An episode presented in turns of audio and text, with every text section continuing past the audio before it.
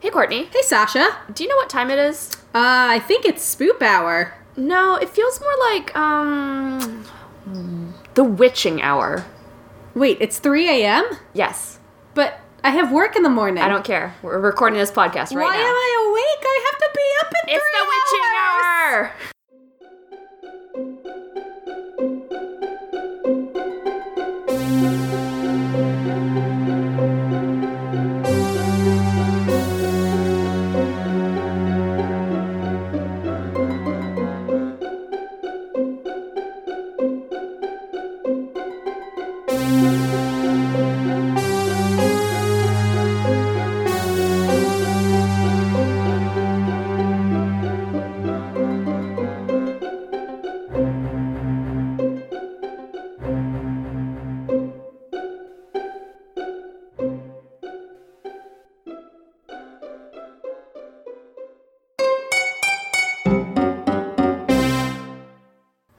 Welcome back to Spoop Hour. It's Wednesday night and we're a little spicy. We're a little punchy. We're a little, little just whoo. Basically, Sasha's super busy all weekend. I have intermittent plans all weekend. So we're like, let's find a time to record. And that time is Wednesday. And both of us had a hell of a day at work. And so we're I like, have a wee migraine right now. So we're like, we're doing woo, it. We're, we're living it. We're doing it. it. We're, we're, we're spooping. We're sitting on the couch. I have a snack for us. Did I put the snack out? No, no I didn't. You didn't. We almost forgot our microphone. So we were looking at our setup, and in my head, I was like, what's missing? Yeah, I was looking at it too. I was like, the table is very empty. There's a laptop. There's my tea.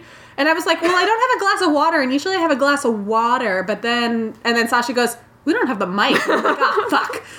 Anyway, today, the theme of today's snack is I had to get gas on the way home from work, and the gas station I like to go to used to have a Dunkin' Donuts in it, so I was hoping to get Dunkin' Donuts. Oh. Apparently, that's no longer the case. Damn. So I got us donuts. I got us Coasters, limited edition frosted strawberry. Yeah, they're Valentine's-y. Chocolate and strawberry. Because you sexy like a chocolate strawberry. Ah, you are too. When you're listening to this, Valentine's Day has come and gone, and you're like, ugh, shut the fuck up. You did that last week. Oh, wait, but today is Galentine's. Today is Galentine's Day when so we're, we're recording. So we're having a Galentine's treat. Yay. Did yeah. anything spooky happen to you this week? Mm. You're eating a snack from a gas Not, station? You're yeah, welcome. No. Not quite yet. Um, to this vein of like spooky, because I had to make an adult decision today. Barf. I opened up my own Giant card, so now I'm not giving my parents free points anymore. Now you get to use the I points. I get to use the points myself. And my mom sent me a really cute text afterwards. She, with emojis and everything, or said, I said, I opened my own Giant card since I'm an adult.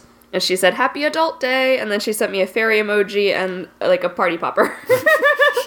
I still use the family Giant card, mm-hmm. mostly because I don't go to Shell gas stations. There mm. aren't any that are convenient to me. So the points are basically meaningless.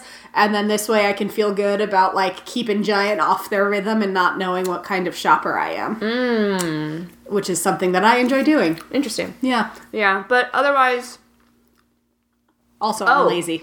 Yesterday, I had a very nice class, like, with one of Too my spooky. classes who's usually, like, really quiet and they don't, pay, you know, participate or whatever. And yeah. yesterday they were, like, really, like, participatory. And it was nice. Oh. Yeah. That's good. Yeah. Yeah. That's, but, like, yeah. antithetical spoopy. The antithetical spoopy. It was, yeah. like, the good spoop. Yeah. It was like, ah, yes, my fairy godmother came. In the form of a class. H B U. How about you? Well... I D E K. I'm just kidding. Something spooky did happen to me today. Oh, tell Ooh. me about it. So, I, for context, I am back at work after teleworking for about a month, and our office went through these renovations. So now, the we used to have a doorbell and a little clicker to yeah. open the door because our door's locked. Right. And right now, we don't have a doorbell because we haven't put one in yet because it's a new door. It's a whole mm, thing. Yeah. Today, the clicker got installed, so mm. that's all working. So I'm sitting at my cube, which currently doesn't have walls because, again, renovations. So not quite a cube. No, I'm sitting at an open concept desk like Ron Swanson in that episode where he's in the oh, circle no. desk. And it's a real bummer because I sit on an exercise ball, and I wear dresses exclusively to work, except mm-hmm. when I'm wearing skirts. And usually... I can sit on my bouncy ball however I so feel because I have a wall, right. So nobody can see up my skirt. So if I want to be in a deep plie squat like I do often, doesn't fucking matter. Nobody's seeing my nethers. Not so when you don't have a wall. So I have accidentally been giving everybody a show. It's fine. I love nethers. Allegedly, no one has noticed that. I'm just, I just have to be cognizant and like keep my knees together like a goddamn lady. Anyway. This has nothing to do with spooky things. So I'm sitting on my bouncy ball. I'm in my non-cube desk just like tickety-tacking away. And I hear a knock at the door. Well, the my not cube is positioned such now be- until it moves to its final location. I can't see through the doors because they are glass right, doors. Right. So, you know, it could just be like, oh, maybe I misheard or whatever. But I hear a knock at the door. So I use the clicker. And then nobody comes through, which I'm like, okay, maybe they're expecting to see somebody. Mm-hmm. And my coworker was on her way to the bathroom anyway, so she's like, I'll check the door. It's fine. Mm-hmm. She walks into the hallway. She turns the corner, and she goes, there's no one there. Mm-hmm. And I go, I thought I heard a knock. And she goes, no, I heard it too. So a ghost knocked on the door today. And it was like, I hear there's another show. I was thinking it was disturbed by all the renovations. Yeah, it rolled up and was like, why are there so many chairs? And why is that bookshelf just in the middle of everything? Yes. What are those shelves? Why are they on the floor? Why are they on the floor? Why do you have an extension cord plugged into an extension cord? Don't you know that's a fire hazard? I hope OSHA does not listen to this podcast. Currently, I'm working on a fire hazard. It's fine. I'm going to move eventually. I guess the other spooky thing was the me having to close the curtains before we oh, recorded yeah. it. I come down the stairs, and Sasha goes, I just closed the curtains all the way. Because the curtains were slightly open because I took the trash out yeah. earlier this week. And I go out through the back door, and I come back in the front door when I do that. And so, obviously, the the curtains are kind of open because I didn't come back in through and, and close it, them. It's like, during the day, that's fine, right? Because you're like, oh, it's there's like, oh, a little... woods. Little, yeah, you can see the woods, and it's a little, you know, it's there. It's pretty. And te- ter- currently, it's forty-two degrees outside. So, it's like, no one's going to be hanging out there. Yeah. It's pretty breezy. Like, it. no one it's would be lurking. It's not warm. But at the same time, I was still like, I'm just going to close these because we're going to be sitting down here for an hour. In, in Sasha's terms... I know there's no one out there, but, but what, if what if there, there is? is? Exactly. Also spooky is how good these donuts I know. are. They are so much better than I expected them to be. I was like, well, this is going to be disappointing because I wanted Dunkin' Donuts. No, these are really good. They're really good. Is there a Dunkin' Donuts near us?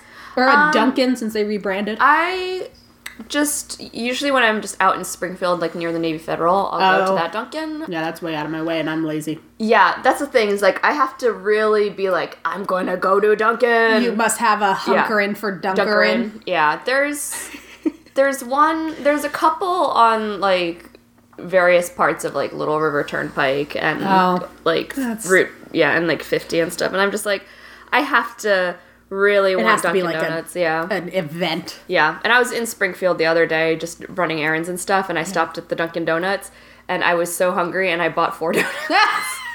And I've been there. Yeah, and then not, I went to the bank. Not specifically at Dunkin' Donuts. I don't often go to Dunkin' Donuts yeah. because I don't come across them in yeah. my day-to-day life. When I come across a Dunkin' Donut, you're like, like, hell yeah. I'll go buy one donut. Most, and then I bought four donuts. Hilariously, the Dunkin' Donuts I have been around the most is the one in Dulles Airport. Mm. So that tells you the kind of person I am and the kind of donut shops that I come across in my daily life. I'm much more likely to go to the Starbucks because I only I have yeah. to overshoot the highway a teensy bit to get there. Mm. So if I, it's a morning and I'm like, I want something fancy, I'll just go to that uh, Starbucks and then zip onto the highway into work. When when I used to buy coffee in the morning after, since moving here, yeah. I would go to Pete's just because. Oh, yeah, because it's like right there. Like the Starbucks is not that far from my school, but coming back to mm-hmm. the school is kind of a nightmare. So see, for me, it's easier for me to get on the highway I need to get on coming from the Starbucks. So I go to that one, and then when I turn right out of that parking lot, it goes right onto the ramp for the highway. Oh, okay. So it's, su- and I work right off the highway, so it's super easy for me to then mm, I see, I see. get to where I'm going, yeah. and it's, it technically takes me less time to go from the Starbucks to work than it takes me to go from here to work. Yeah. So gotcha. That's why I'm like, if I'm going to do it, because technically Pete's is in the other direction from where I work. Right. This has been Coffee Talk with Courtney and Sasha. We didn't do snacks for a while, so now you're getting all of it. Yeah. What's your favorite kind of donut to get from Dunkin'? Anything that's cream-filled, mm. honestly. Mm. Like, I'm a sucker for any kind of seasonal sprinkle as well, mm-hmm. but barring that, I just love, I love like even just like a simple, it's got chocolate on the top, it's got cream in the middle, done. Yeah. Don't I really like it. The Boston cream ones because it's custard. Yes, and I specifically good. like the custard ones. But when I went on uh, Saturday, mm-hmm. I went like one o'clock, two o'clock in the afternoon, so they didn't have like all of the donuts anymore. Aww. And so I ended up getting a heart-shaped vanilla cream one, and I was Ooh. worried about it not liking that one, and I liked it. Good. So that was good. So vanilla cream is good. Um, I got a heart-shaped raspberry-filled one, which was also See, delicious. I was planning on doing like, I'll get us two little heart-shaped ones. It'll be so cute yeah, with the well, Dunkin' Donuts, it but it doesn't exist anymore. Don't worry, because I already ate my heart-shaped donuts. um, I bought my, and then I bought my two like traditional favorite ones, which is the blueberry cake and then the maple frosted. Oh, I like the maple frosted. Mm-hmm. There was one time at this gas station, obviously this was now years ago because there's no longer a Dunkin' Donuts, and there hasn't been a Dunkin' Donuts here in fourteen months probably. But I bought one that I thought was going to be like a Boston cream mm-hmm. with custard in it. Mm-hmm. And I take this big bite, and I don't know what was in there. It was so thick. It was like a really thick, like overly sweet, almost like Twinkie filling. Oh, yeah. But, like, thicker. Yep. And I was like, I don't want this. I wanted custard. Isn't I wanted that Speedway that used to be, like, yes. something else? Oh, okay. Yeah, it's the yeah. Speedway that used to be a Hess. Yeah. And it's the cheapest gas in all of our region. Today I paid two oh five a gallon. Good. It's yeah. so cheap. I filled up my tank for less than twenty. Nice. Also spooky is the witching hour. Also spooky. That was a flawless seg. You're did we welcome. Did we plug our Twitter? No. No, we didn't. Who are That's we? What are we? It's We're Spoop Hour. Paranormal Donut Podcast. I wish you guys could have seen the poses. That was, that I was, was struck. There were some good dances. Striking. And actually... Wednesday night. Wednesday night. And feeling so, spicy. Before we talk about Witching Hour, I know both of us have been on other podcasts recently. We have. You just did a lame... So no, I Phantom just did, Opera. yes, I just recorded on the Phantom of the Opera with... Kate from Ignorance Was Bliss and Lindsay from thirty-three percent mm-hmm. Pulp.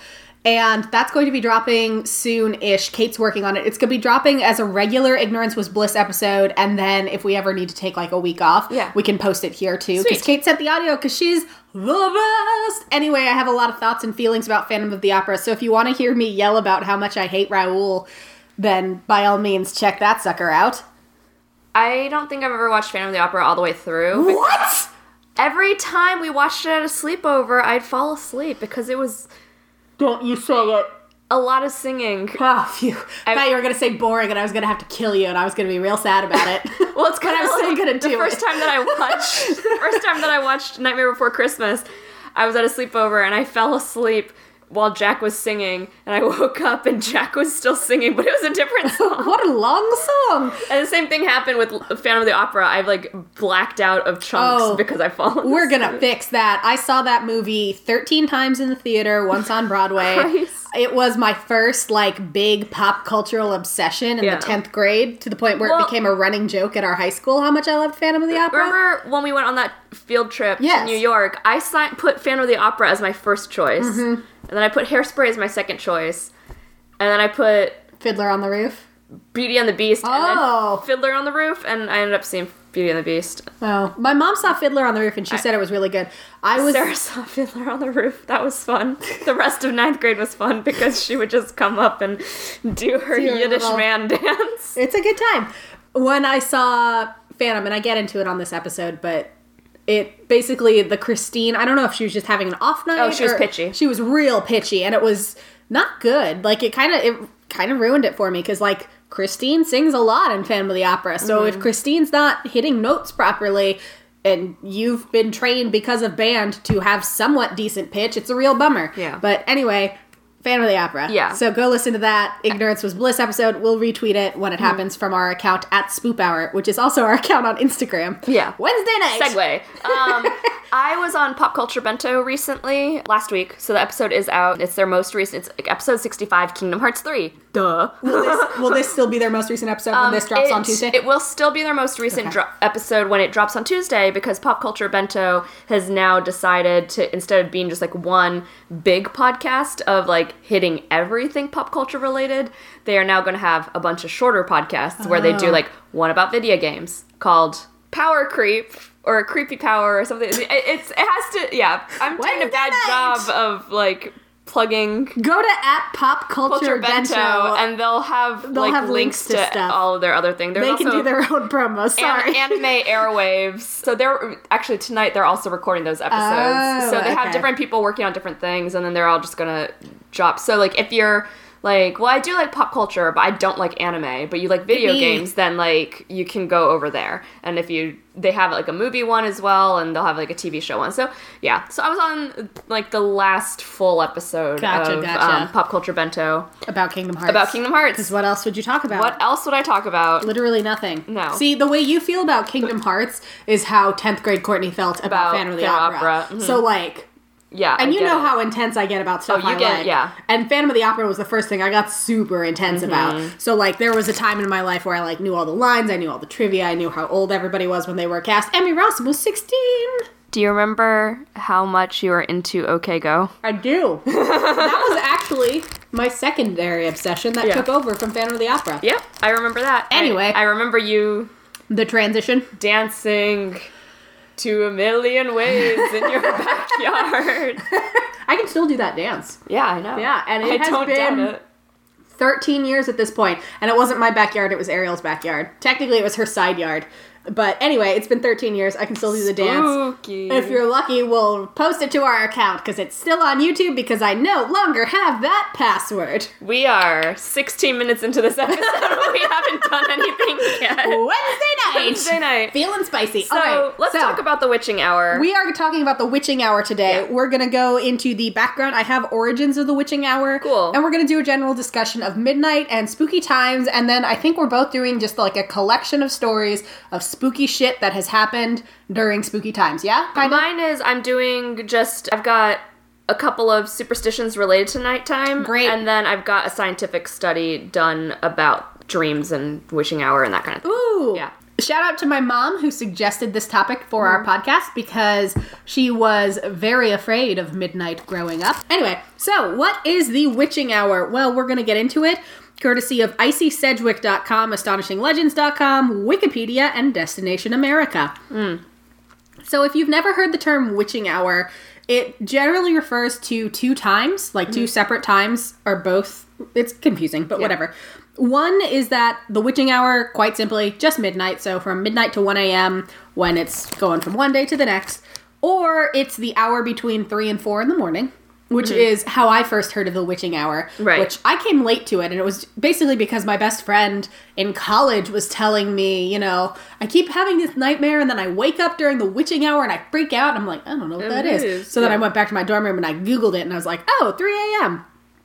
The witching hour is when the world is allegedly more prone to supernatural incidents, witchcraft, and general devilry. Mm-hmm. Back in the day, if a woman was caught outside the house during the witching hour, she could be sentenced to death. Oh, God. Because obviously it meant she was a witch. Yeah. So, like, God help you if you're like, oh, fuck, did I lock the door? Right. Or you, like, sleepwalk or something. Because if you're outside at, like, three fifteen and they're like, hey, what are you doing outside? You don't have a good answer. Right. They're like, she's a witch. The end. Black magic that is done during the witching hour is thought to be the most effective, and witches typically are believed to come out during this time, as are demons, ghosts, and gremlins, as well as just like Ooh. any kind of general spooky beastie, yeah. because it's believed that that's when they're, one, at their most powerful, and two, it's dark out. Yeah. So if hypothetically you're a demon and you want to do some demonic shit, you're going to want to go outside when there's not a bunch of humans and be like, oh no, a demon, let's haunt it. Mm-hmm. Like you're going to want to go outside when everybody's being cool. Right.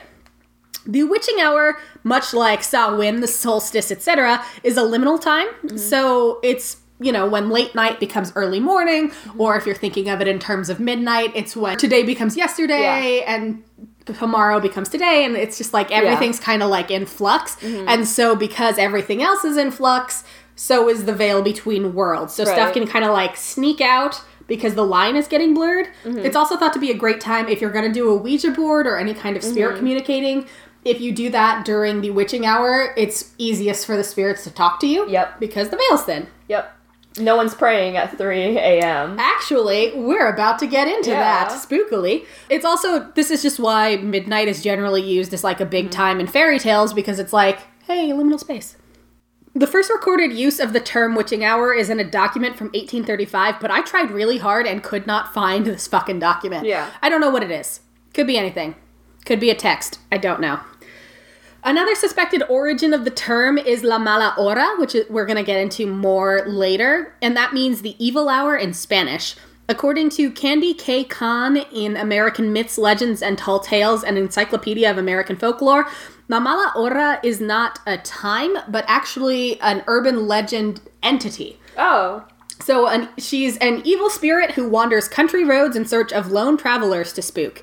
Country if, roads. La mala hora. She's gonna get you at the crossroads. It's true. If she finds yeah. you at a literal crossroads, she'll basically just be like, you gonna die.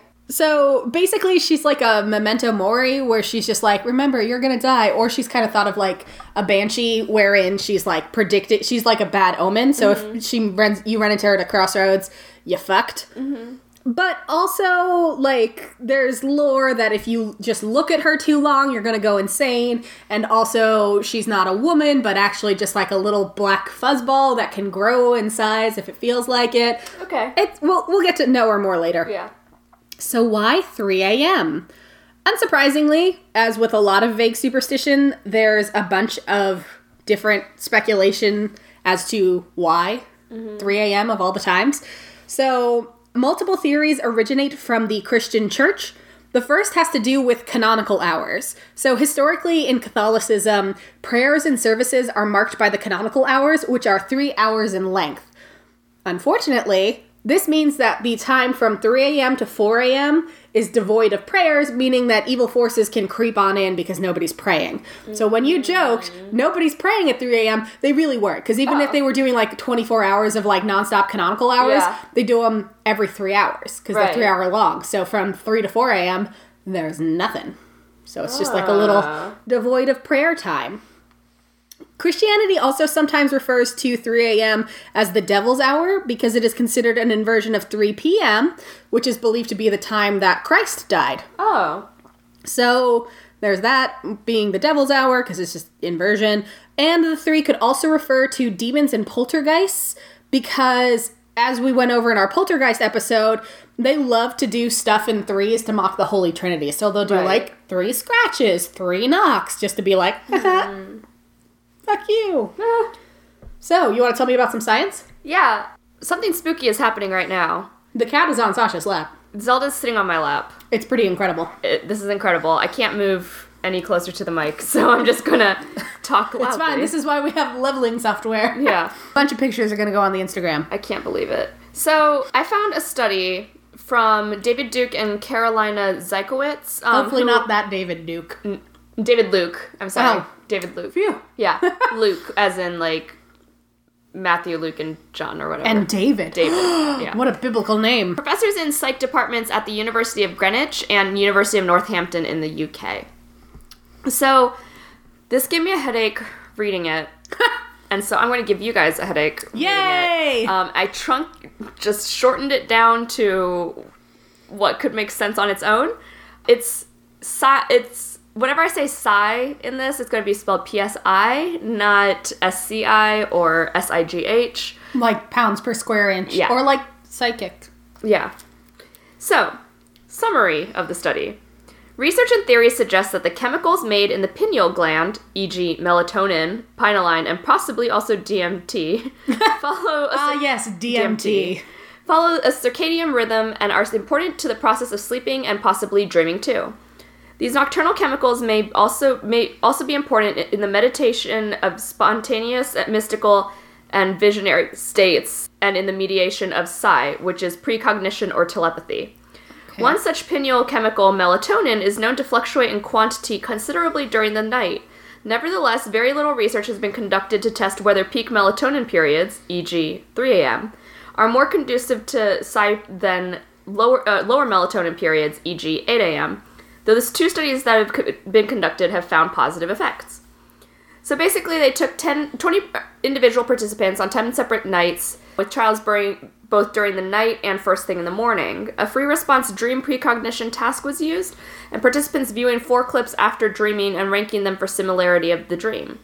After the ranking, the actual target was selected randomly by computer, and then dream co- precognition scores were, you know, kind of dealt out. Gotcha. And so it turns out that scores were better at three a.m. compared to eight a.m., even though, but those findings were kind of non-significant. Dream bizarreness, supposedly med- meditated, mediated by melatonin, was actually higher at eight a.m. than three a.m., hmm. um, though again, non-significant. So basically, the keywords for the study were dream precognition, circadian cycles, melatonin, D M T, and dream bizarreness. And so basically, they go into looking at where... how we're sleeping basically through the witching hour, and if that has anything to do with mm-hmm. why like, we have, why a, witching we have hour. a witching hour or why we have maybe weird dreams and that kind of thing. So the twenty participants were eighteen females and two, two male, age range twenty to thirty-five, median age twenty-three point four. And they talked about like the imbalanced gender ratio being because more women were taking psychology classes. Oh, good job, ladies. Yeah. So basically... they also excluded people who were using cannabis because cannabis reduces dream recall. Oh. And so they were like, yeah, you know, we have to kick some of these people out. Gotcha. So, as it turns out, psi scoring technically was higher at three a.m. than eight a.m., but not significantly. Mm-hmm. And then the recall dreams were actually more bizarre at eight a.m. Hmm. than three a.m. So they found that the psi scores were not significant overall, generally to like a negative mm. like psi effect, but they were saying that like if, but the you know if they had ended the study earlier, it could have just looking at the numbers could have proved something. Yeah. But they kept going. But they said finding the dreams are not significantly more bizarre at three a.m. than eight a.m. and actually trending in the opposite direction seems to suggest that previous speculations about melatonin as a mediator of dream bizarreness is not supported. Oh. Um, they're saying maybe it's actually cortisol that creates oh. naturally bizarre dreams, but they're saying, you know, cortisol is most active first thing about eight a.m., okay. like when you start waking up. And so right. they're saying maybe that's what causes bizarre dreams. See, I think I came across the melatonin side of this, like, must have been the yeah. earlier study, which was talking about how, like, when you experience a peak amount of melatonin, mm-hmm. one, it can trigger a REM cycle, which is when you dream. Mm-hmm. And two, when you're in a REM cycle, it can increase your heart and breathing rate and mm-hmm. cardiac pressure. So theoretically, if you have like a scary dream around three a.m. when mm-hmm. it, when it's possible that you have this like peak in melatonin, mm-hmm. you would then like wake yourself up because it's a scary nightmare. Right. And then you'd feel anxious because your heart rate is up, you're breathing faster, you have a lot of cardiac pressure. Exactly. So you just, you then are scared because your body is telling you you're scared. Right. And then also, if hypothetically, like you wake up from a bad dream mm-hmm. and it's the middle of the night, what's the first thing you do? You roll over and look at the clock. Yeah. To play the how long do I have to fall back asleep game. Exactly. So it then gives, you know, it mm-hmm. makes three a.m. seem spookier when really it's just kind of the middle of the night. Right. And the funny thing is, like, for me, I get anxious, like, starting about two a.m. into, like, three a.m. if I'm still awake at that point. And I don't know if it has to do, you know, like, is three o'clock inherently more spooky? Or am I just really stressed and tired and I can't fall asleep? Yeah. You know? I did see some modern paranormal enthusiasts consider that three a.m. isn't really an active time anymore mm-hmm. for the witching hour in terms of, like, if you're going to see ghosts or whatever. Mm-hmm. So, like, if you're going to a haunted house with an actual, like, paranormal investigator, they're probably going to start around midnight and they'll wrap things up yeah. around two. And they consider the witching hour to be really witching two hours from midnight, midnight to two. To two. Yeah, that's what so. I saw, too. Like, I yeah. saw that online and was like, oh, that's interesting, because I don't necessarily feel that uneasy if I'm still awake at, like, like especially on the weekends, right? Yeah. I'm up and through, you know, like, at least one, one thirty in the morning. But, yeah, it's starting, like, two, two thirty, getting closer to three, I'm like, fuck, I'm still awake. No, no, it's the um, witching hour. And it's funny, because in college, there would be nights where I was out until three thirty in the morning. Yeah. And I was okay, but I felt like everything was in a liminal space, getting home, yeah. you know, that late at night, eating a snack with my friends. Yeah. It's yeah. the same thing, like, if I've ever, if I ever have to, like, wake up super duper early. Like, when mm-hmm. we did Macy's, we had yeah. to get up at, like, two in the morning and report to the hotel lobby at three a.m. so we could make four a.m. rehearsal. Mm-hmm. And that entire experience was like a hella liminal yeah, space where you kind of don't feel real and you're tired. There's a lot of good photos of like people just taking naps out in the open on the hotel yeah. room, uh, hotel ballroom floor because we were like, it's three a.m. It's three a m. I just want to sleep. Yeah. Yeah. Yeah. Other spooky things to do with nighttime? Yeah. yeah. I have I have three stories about specific incidents okay. with the witching hour. Okay. So can I just share my superstitions really quick? Yeah, uh, hit me. Okay. So there are a couple other nighttime superstitions that aren't necessarily drawn to the witching hour, because it seems that the witching hour is just totally Western nonsense. Yeah, we couldn't find, we tried. Find, we couldn't find any other, like, yeah. international versions of the witching hour. Right. It's basically just Western nonsense. Yeah. We were joking via Twitter chat yeah, like, that, it, like... I, I want to speak to your manager. It, it's such white nonsense that it wants to speak to a manager and thinks it's too spicy. Yeah. So, in Japan and also Turkey, India, and South Korea, mm-hmm. there is a superstition about not cutting your nails at night. Oh. So, in Japan, originally the superstition was meant to scare away kids from injuring themselves while cutting their nails at night sense. Back in the Edo period days. The superstition now refers to death before your parents. Jesus. Um, so, not death, like, in front of your parents. Death, like, before you, di- die. you die before your parents gotcha. do. Um, or... early death in general, if one cuts your nails at night. Um, the superstition came from the play of words from the saying, Yoru ni tsume wo kiru no to hayaji ni suru. Basically, cut your nails during the evenings and premature death happens. The part where it's yoru, yoru ni tsume wo, the nouns basically, evening mm-hmm. and nails, sounds similar to yo o tsumeru, which says, which means like one, cut one's life short. Oh. Yeah. And then basically, like, along with the other countries that, you know, have this superstition, basically, historically, knives or other sharp cutting tools would be used to trim long nails oh. before they had, like, clippers. Mm-hmm. And darkness plus sharp objects and a lack of medical access could have been, like, deadly infection. Yeah, that's right? How you cut off a finger. Yeah. And then the other superstition Real is... quick, can I tell oh, a funny yeah. story? I did learn when we were at the Samurai Museum in Shinjuku mm-hmm. that there is a surprising amount of, like, historical Japanese culture that is pun-based. Oh. Like, mm-hmm. navy blue is associated with samurai because navy blue, the word, kind of sounds like the verb to win. And, like, they also have a thing with, like, a... particular samurai family had a thing with dragonflies because the word for dragonfly sounded like the word to win. So it was just like pun based. Interesting. And I was like, I should have been a samurai. I missed my calling. Huh. Fascinating. There's one more superstition about the nighttime. Tell me why um, I should be afraid. And it's basically whistling at night. And I remember hearing this from my mom when I was younger, because again, it's another Japanese superstition. But basically, you might have a snake come out, you might be abducted by Tengu, which we've talked about on this Jesus. podcast before. You will be abducted in general, or maybe a robber will come. So basically, just bad luck. Just ho, don't do it. Yeah. It's possible um, that a snake will come out, kidnap you, and then give you to a robber Tengu. Yeah. And in different areas of Japan, the consequences are different. Mm. Basically, my mom was just like, it's bad luck. You're, like, waking up ghosts and that kind of thing. Gotcha. But you're disturbing the quiet of the night, and you're bringing danger to yourself. But I was thinking, like, kind of like with three a.m. not being that, lim- like, liminal of a space anymore. Especially, you know, there's people who work night shifts and that kind yeah. of thing. It's pretty noisy at night, especially mm-hmm. in cities. So, like, how do those spirits sleep? You know, is it just, they is don't. it purely just whistling is being, like, bothersome? Or is it all noise, you know? Yeah, maybe it's just whistling just because whistling is a different type of noise than, yeah. like, train clonking yeah. or car horns or whatever. Whistling is, like, that unique, like, screechy kind of, yeah. like, and then the spirits are like, oh my god, stop, you're not as good at whistling as you think you are. I am.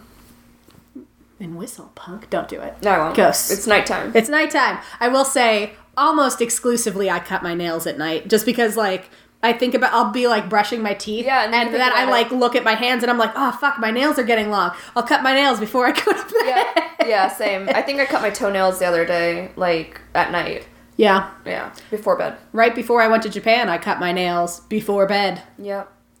You're okay. You're still alive. I mean, yeah. And we have modern clippers now. We do. I did not cut off any fingers. Uh, Thank God. Ugh. I was yeah. going to make a joke about it, but then my brain went to a gross place, and I don't want to now. No. Talk yeah. about other things. I have spooky stories. Who wants spooky stories? Will I go to sleep tonight?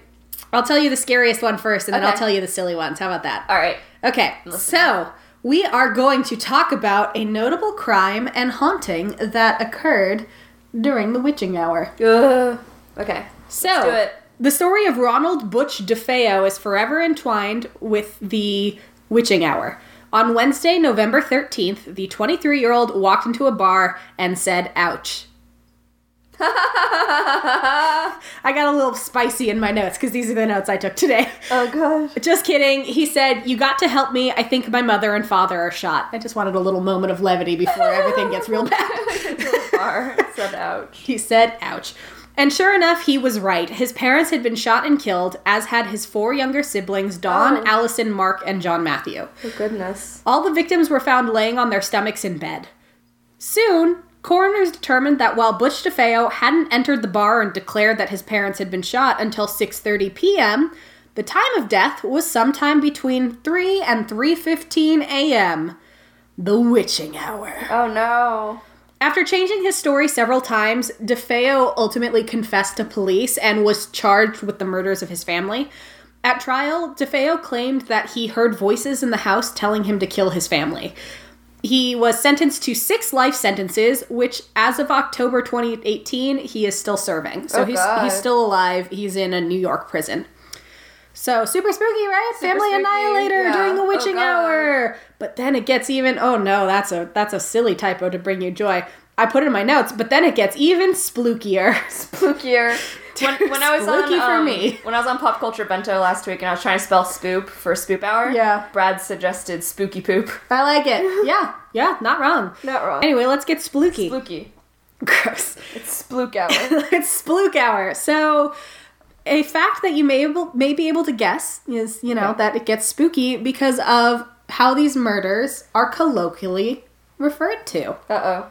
They're called the Amityville murders, and they're the basis for the Amityville Horror. Oh! That's right, bitches. It's based on a true story, but we'll get into it. The house changed owners without much pomp, but then on February thirteenth, Another nineteen seventy-six, thirteen. And also forty-three years ago to this day. No. When we are recording, it is February thirteenth. I saw that and I, like, freaked the shit out. No, it's okay. okay. We're going to go into it. I'll make you feel better. Okay. He walked into a bar and said, ouch, ouch. remember? It was silly. It was funny. George and Kathleen Lutz called a press conference in their attorney's office. Uh-huh. The Lutzes were newlyweds who had recently purchased their dream home, only to abandon it after about twenty-eight days of living there before they called the press. Long Island's rumor mill was a rumbling as to why the Lutzes had left their perfect home in Amityville. It was because the house was hella haunted. Yeah. Yeah. Lots of ghosts. The Lutzes moved into the house where DeFeo had committed his crimes only thirteen months after the murders. So many thirteens. I mean, true. But also... I kind of see why they did it, because the five-bed, three-and-a-half-bath house was only eighty thousand dollars. Yeah. I get it. I get it. Like, shit. I but, get it. like, and that was obviously, like, that's not what the home was worth. It was steeply discounted because of the whole, like, violent crime thing. But yep. eighty thousand dollars for five fucking bedrooms. I get it. Totally get it. Anyway, they happily moved in, but very quickly, a pattern of supernatural activity established itself. Every night, George Lutz would wake up at three fifteen a.m., which is peak witching hour, and also around the time DeFeo killed his family. During one of those instances, he found his wife levitating off the bed, and their sons were also floating off of their beds. Oh, no. The family reported that they saw slime oozing out of the walls, smelled strange odors without an obvious source, which is obviously farts. Like, no, yeah. It wasn't me, it was the house. Come on, it's farts. It's always farts. Own your fart. It's always farts. When will we learn? They would also feel cold spots around the house, which is pretty standard haunting shit. That is pretty standard. There was also a knife in the kitchen that was repeatedly knocked down by an invisible force. Oh, God. Even though they moved into the house in the winter, the Lutzes frequently saw swarms of flies. So they were like, well, that's fucking gross and spooky. George and one of his sons also even saw a pig-like monster with red eyes staring at them from outside a window. No, thank you. A monster that later, and this is the part that I especially don't care for, their five-year-old daughter would name Jody and treat as an imaginary friend. I don't like it. Jody the pig monster, guys. That's Pass. Why I closed the curtains. Yeah, because Jody the pig monster's out there. Fuck that. Okay. Sorry, Jody.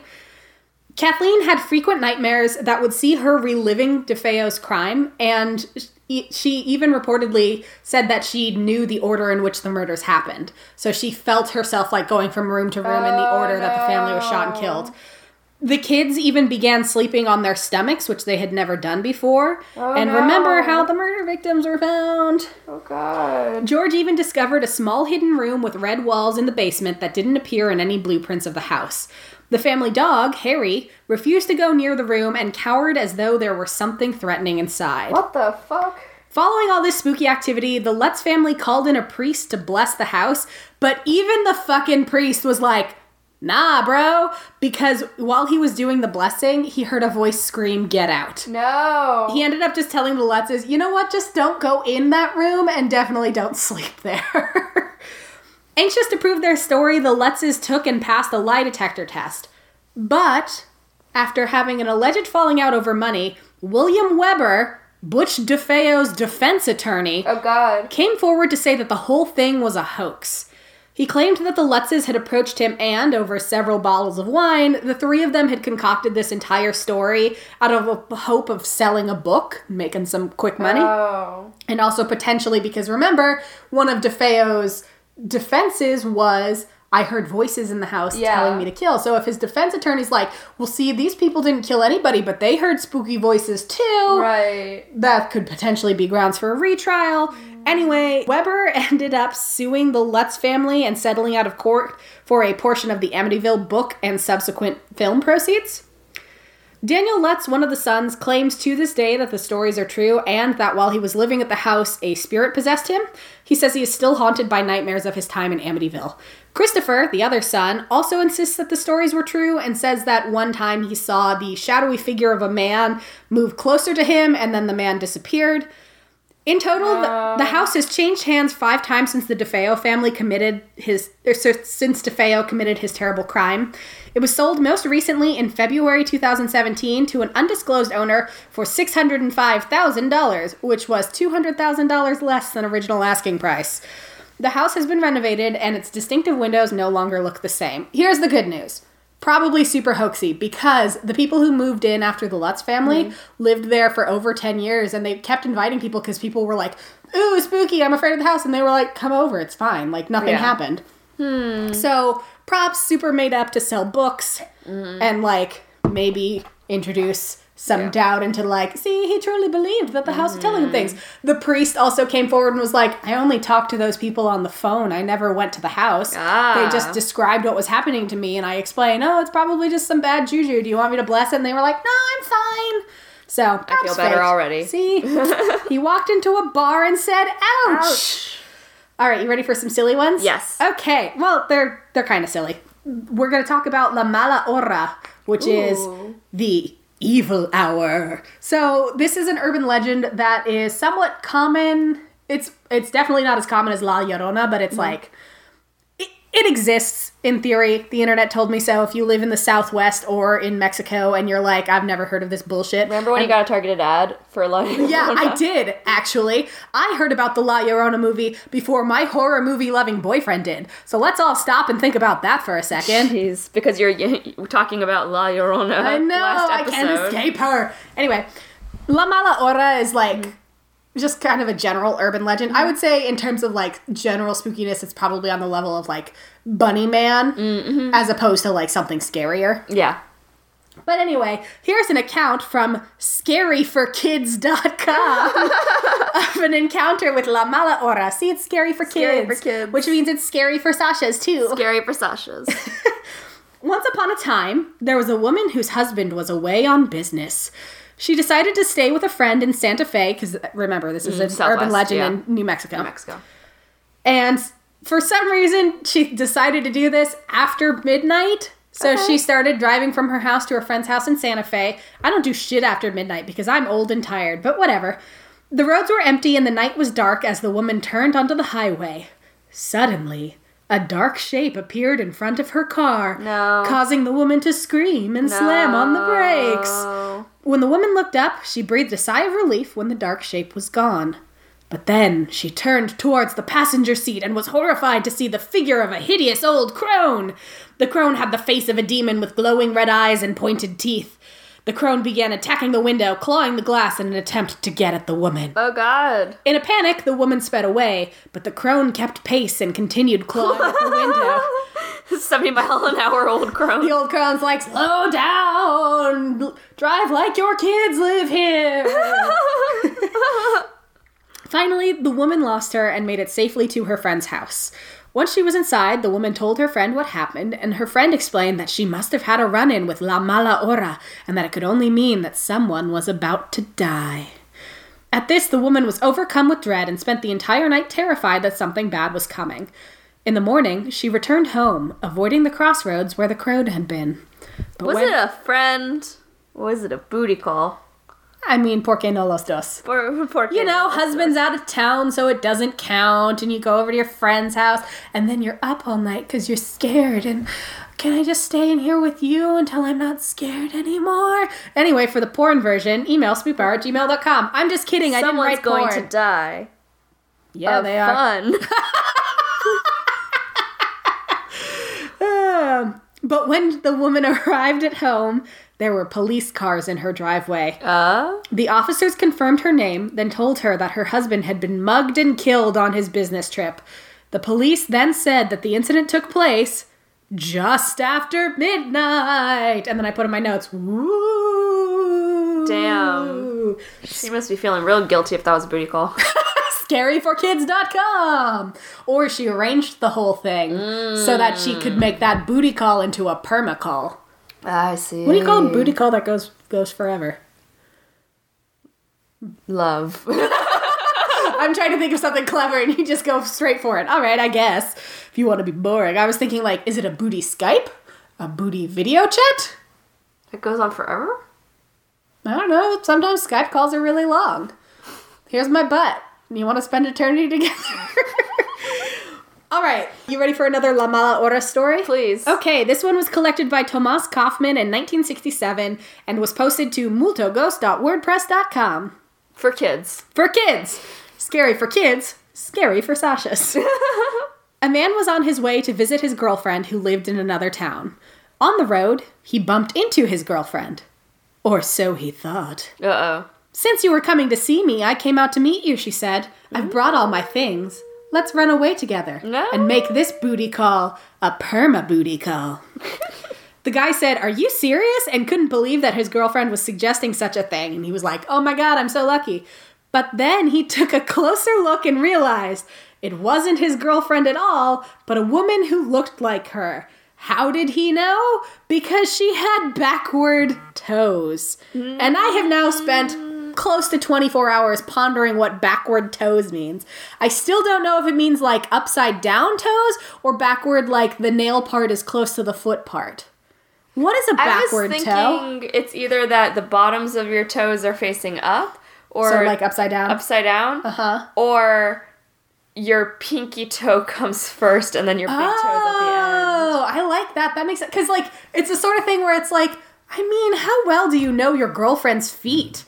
Although I guess if you're a foot fetishist, you'd know really well, you know? But also, if I saw, like, the but bottom like, of my toes or my toes are out of order, I would be like... I guess I don't spend a lot of time looking at people's feet. I mean... Like, if I bumped into you on the road and you were barefoot, yeah. I'd never be like, Sasha, what's but going on on like your toes? You've seen one foot, you've seen them all. I mean, yeah. So I, that's why I wouldn't even bother to look down, because I've seen all the feets. But I maybe guess he, it, like, bent over to pick up her bags, and maybe. He saw her feet. And then he was like, wait a second. Wait a second. Anyway, back to the story. Yeah. That was This is an important toe talk. Welcome Sasha. To my toe talk. Thanks for coming to my toe talk. You're not my girlfriend, said the man. Of course I am, she said. Now let's go before my father finds us. But the man kept insisting that she was lying, probably reenacting that vine, why you always lying. The woman denied it until finally the man slipped a blindfold that he happened to have on her, and then he hit her until she ran away. Which, to be fair, if my boyfriend put a blindfold on me and started hitting me, I would also run away. It doesn't mean I'm a supernatural evil spirit. It means I don't have time for people who hit me. Right. Like... But also... What the fuck? Why do you have a blindfold? And why is your why is your move, you know, she says she's my girlfriend. I'm pretty sure she's not. Why is your move then, I'll blindfold her and hit her and not I'll run away? Just get back in your car, man. Just, like, just go back home. You try seeing your girlfriend during the daytime. It's not a big deal. Anyway, the next day, the man met with a priest. The priest blessed a needle for him, and that night the man took the road to his girlfriend's armed with his blessed needle. Once again, he ran into La Mala Hora, who once again claimed to be his girlfriend. But this time, he pretended to believe her and ran away with the demon. Eventually, they arrived at a glen and stopped to rest. The man pretended he was in the mood for some good old-fashioned necking and leaned over to embrace La Mala Hora.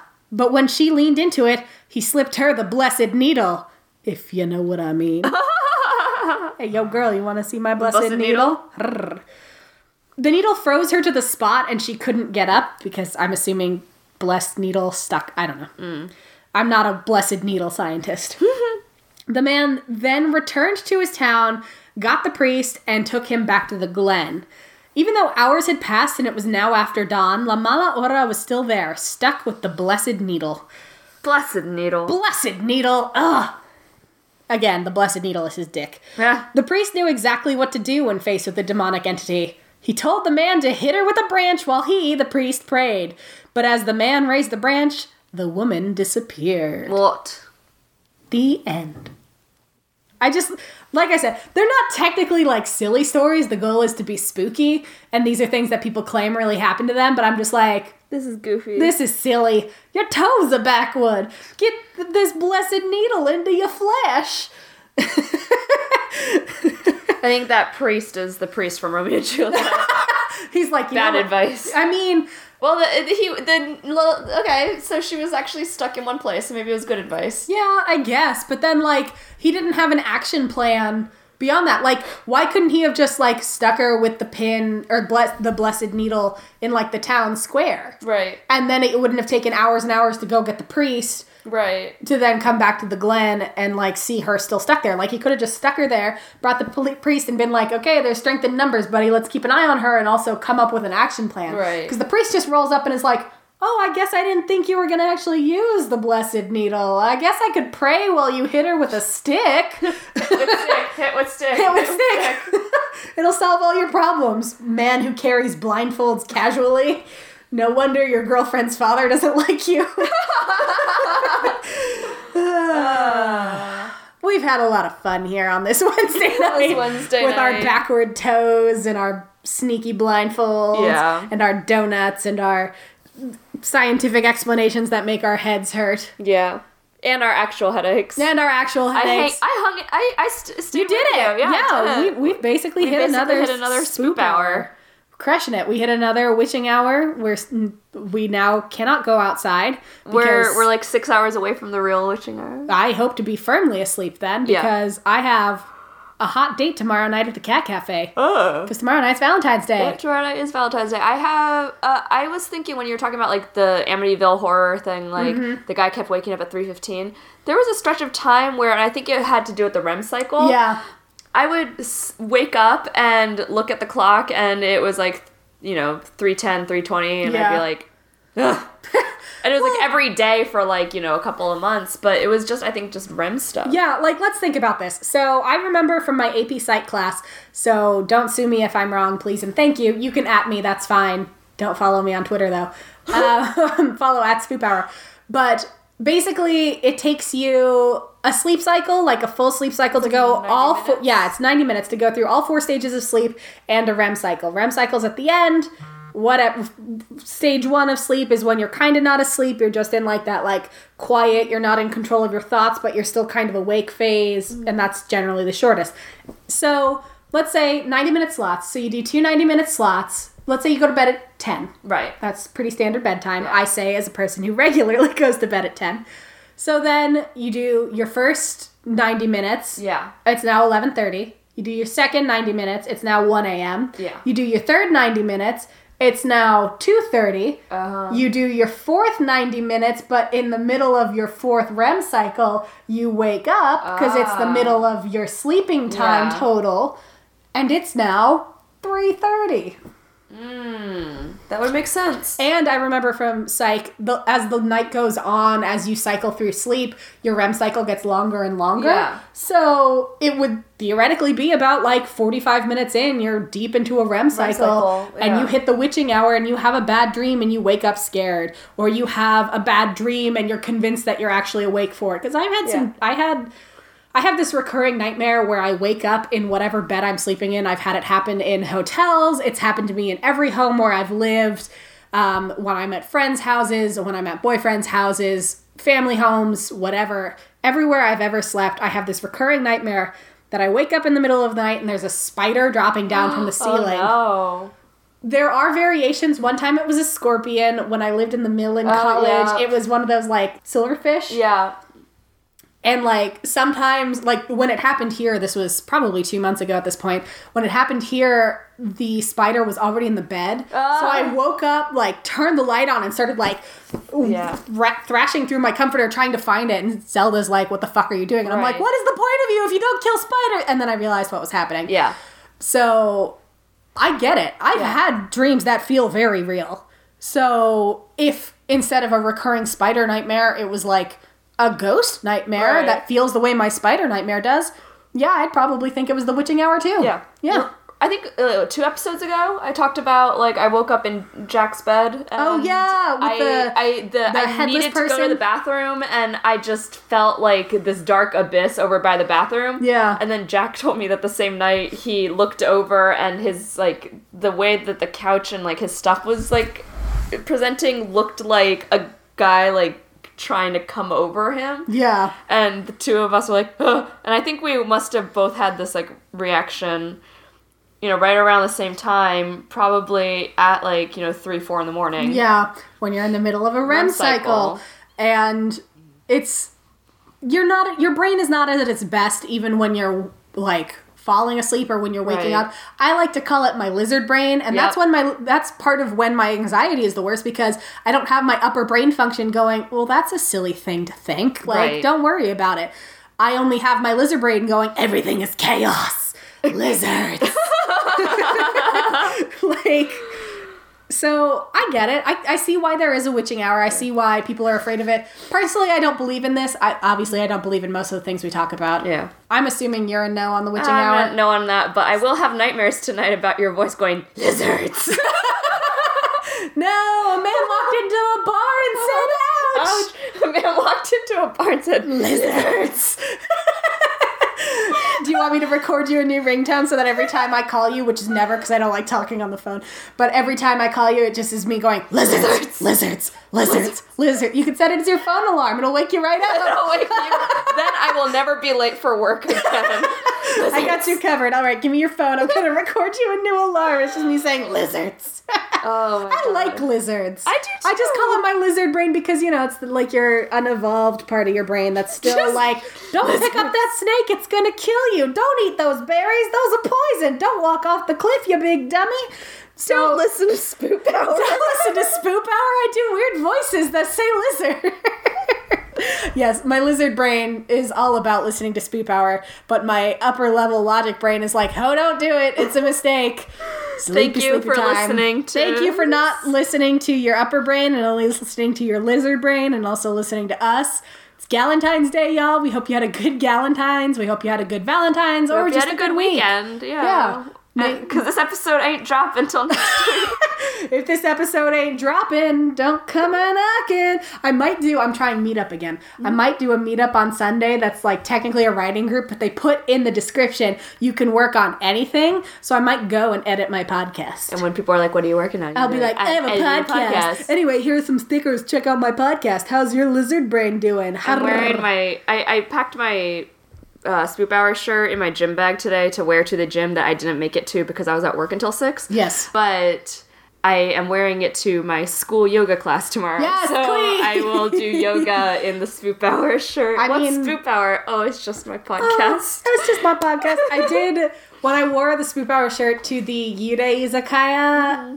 I we took the train there, obviously, and there was a white guy on the train, so mm-hmm. I'm assuming he could read English, because he kept looking at my shirt and smiling, and I was like, oh my god, is this going to be the first person who knows what my podcast is that I run into on, in the wild? But he didn't say anything. I think he just thought it was a, it was a silly combination of words that had a Spoop picture hour. of a ghost on it. What even is spook? Yeah. We just don't know. If lizard you brains. Like spooky trash, you, you come, come to, to the, the right place. place. If you like lizard brains... And pina coladas. And cheating on your wife. We've been over it before. I'm mad about that song. Yeah. It's garbage. Um, but thank you for yes. listening to an hour of Spoop. Recorded, Recorded on a on Wednesday, Wednesday night. Now you see once again why we don't usually do this. It's yeah. special circumstances. I we, think it we was like, fun. Yeah, I thought it was fun. I had a great time. We, we like recording on Sunday afternoons when yes. we're lucid. Yeah, like lazy Sundays. We're like, let's go to Starbucks and then maybe we'll like watch a couple episodes of something and then do you want to record our podcast? Yeah, okay, sure, let's do it. But right now we're in like lizard brain territory. It's the middle of the work week. Yeah. Yeah, Oy. It's hump day. Hump day. Get out your blessed needles. Hump day. Hi, I'm Heather. And I'm Rhonda. And we're two wine-loving, psych-nerd, long-distance friends who host the podcast Wine Mind, where each episode we break down a psychology topic while getting buzzed on a bottle of wine. And sometimes we make up words. Have you ever poured back a few glasses of wine and found yourself wondering, why is wine so awesome? Why is it so hard to make friends in adulthood? What's the difference between a psychopath and a sociopath? If so, then Wine Mind is the podcast for you. Find us on Apple Podcasts, Google Podcasts, Stitcher, Spotify, or anywhere else you get your podcasts. And check out our website at wine mind podcast dot com. You can also find us on the social medias as at Wine Mind Podcast. So uncork a bottle and join us. Cheers! Cheers. One about video games called... Did you watch my brain wind I down? Did. I just saw the blue screen come on. I just... There was a dial tone coming out of it. Just like... Ooh. Oh, no. I'll put um, it at the end of the episode. No one needs to know. Yeah, no one needs to know. It... Until the end of the episode. Sorry, Jack.